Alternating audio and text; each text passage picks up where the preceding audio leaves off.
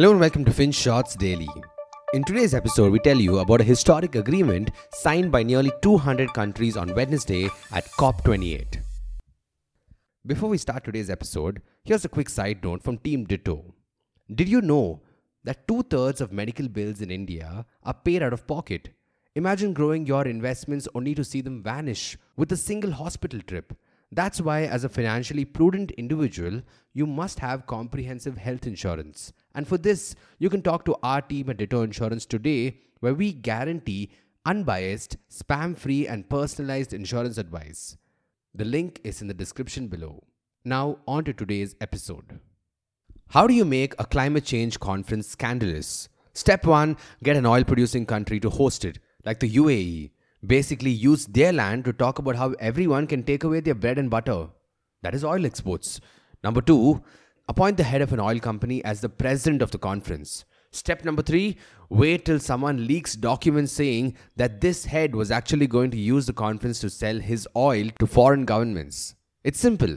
And this is exactly what happened at COP28, or the latest UN conference of parties. 200 countries got together in Dubai to discuss how we can fight climate change. Instead, we had the conference president trying to sell even more fossil fuels and saying, if we cut back on burning fossil fuels, the world will go back to living in caves. Now, when a climate conference starts this way, you would expect it to end up being a full on dumpster fire, right? But fortunately for planet Earth, this wasn't the case. After a lot of back and forth and throwing multiple drafts of the agreement into the dustbin, the F word, which is fossil fuels, finally made its way into the final agreement. And this was the first time ever that an international climate agreement actually agreed that stuff like coal, oil, and gas are killing Earth, that we needed to reduce their use.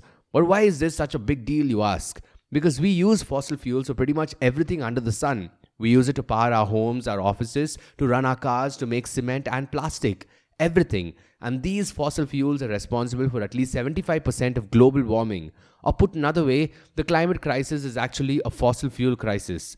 So, if we want to deal with climate change head on, we have to stop using fossil fuels as quickly as possible. Otherwise, that 1.5 degrees Celsius stat will come into the picture.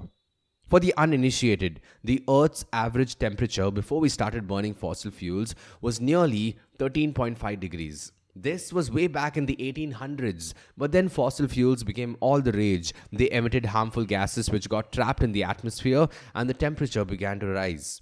It's at around 15 degrees right now.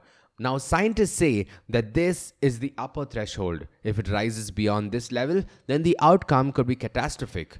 Entire ecosystems and vulnerable countries could collapse. And to limit it to this level, we need to halve emissions by 2030 and cut all emissions by 2050. So, yes, talking clearly about fossil fuels is a big deal, and the COP28 agreement says, quote, transitioning away from fossil fuels in energy systems in a just, orderly, and equitable manner, accelerating action in this critical decade so as to achieve net zero by 2050 in keeping with the science. Unquote. Finally, it's a path to ending fossil fuels. But wait, naysayers will point out one thing in these lines the use of the word transition. See, before COP28 began, the common phrase being thrown around were phase down of fossil fuels or a phase out of unabated fossil fuels. Now, if you're wondering what this means, we'll explain. Phase down is what you would call clever phrasing. You're saying that you will reduce fossil fuel use, but you're not promising that it will all come to an end someday soon. You could continue to use a bit of fossil fuels even 100 years from now. Now, phase out means that you will put a full stop to fossil fuel use. But when you add unabated as a prefix, it changes things drastically. Because now it means that you can continue burning fossil fuels as long as you capture the carbon emissions before it escapes into the atmosphere. Basically, think of it as adding a special device to a factory chimney that captures the emissions before it flies out. But no one still knows whether this works at a large scale, so it might be quite a farce. So, what does the phrase transition away from fossil fuels really mean? We're not sure. A lot of experts think it's vague and sounds like a phase down, but it doesn't have set timelines. But environmentalist Bill McKibben thinks that at least new exploration will stop immediately. Surely, if the language means anything at all, it means no opening, no more new oil fields, no more new pipelines, no more new LNG export terminals. But will that really be the case? Well, maybe not, because the agreement does say that the transition will happen in a just and equitable manner. That could mean different countries have different timelines to change their ways. For instance, a country like Nigeria is still heavily dependent on its oil reserves. 60% of revenues come from fossil fuels. That's what keeps the economy chugging. And it still has a vast amount of untapped crude and gas reserves under its lands. It will want to exploit these. On the other hand, a rich country like the US might be expected to stop exploration of new oil reserves immediately. We'll have to wait and see if that's what will happen. And maybe the balancing effect can help halve emissions by 2030.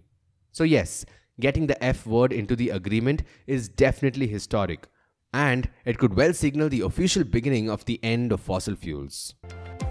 Thank you for listening to today's episode.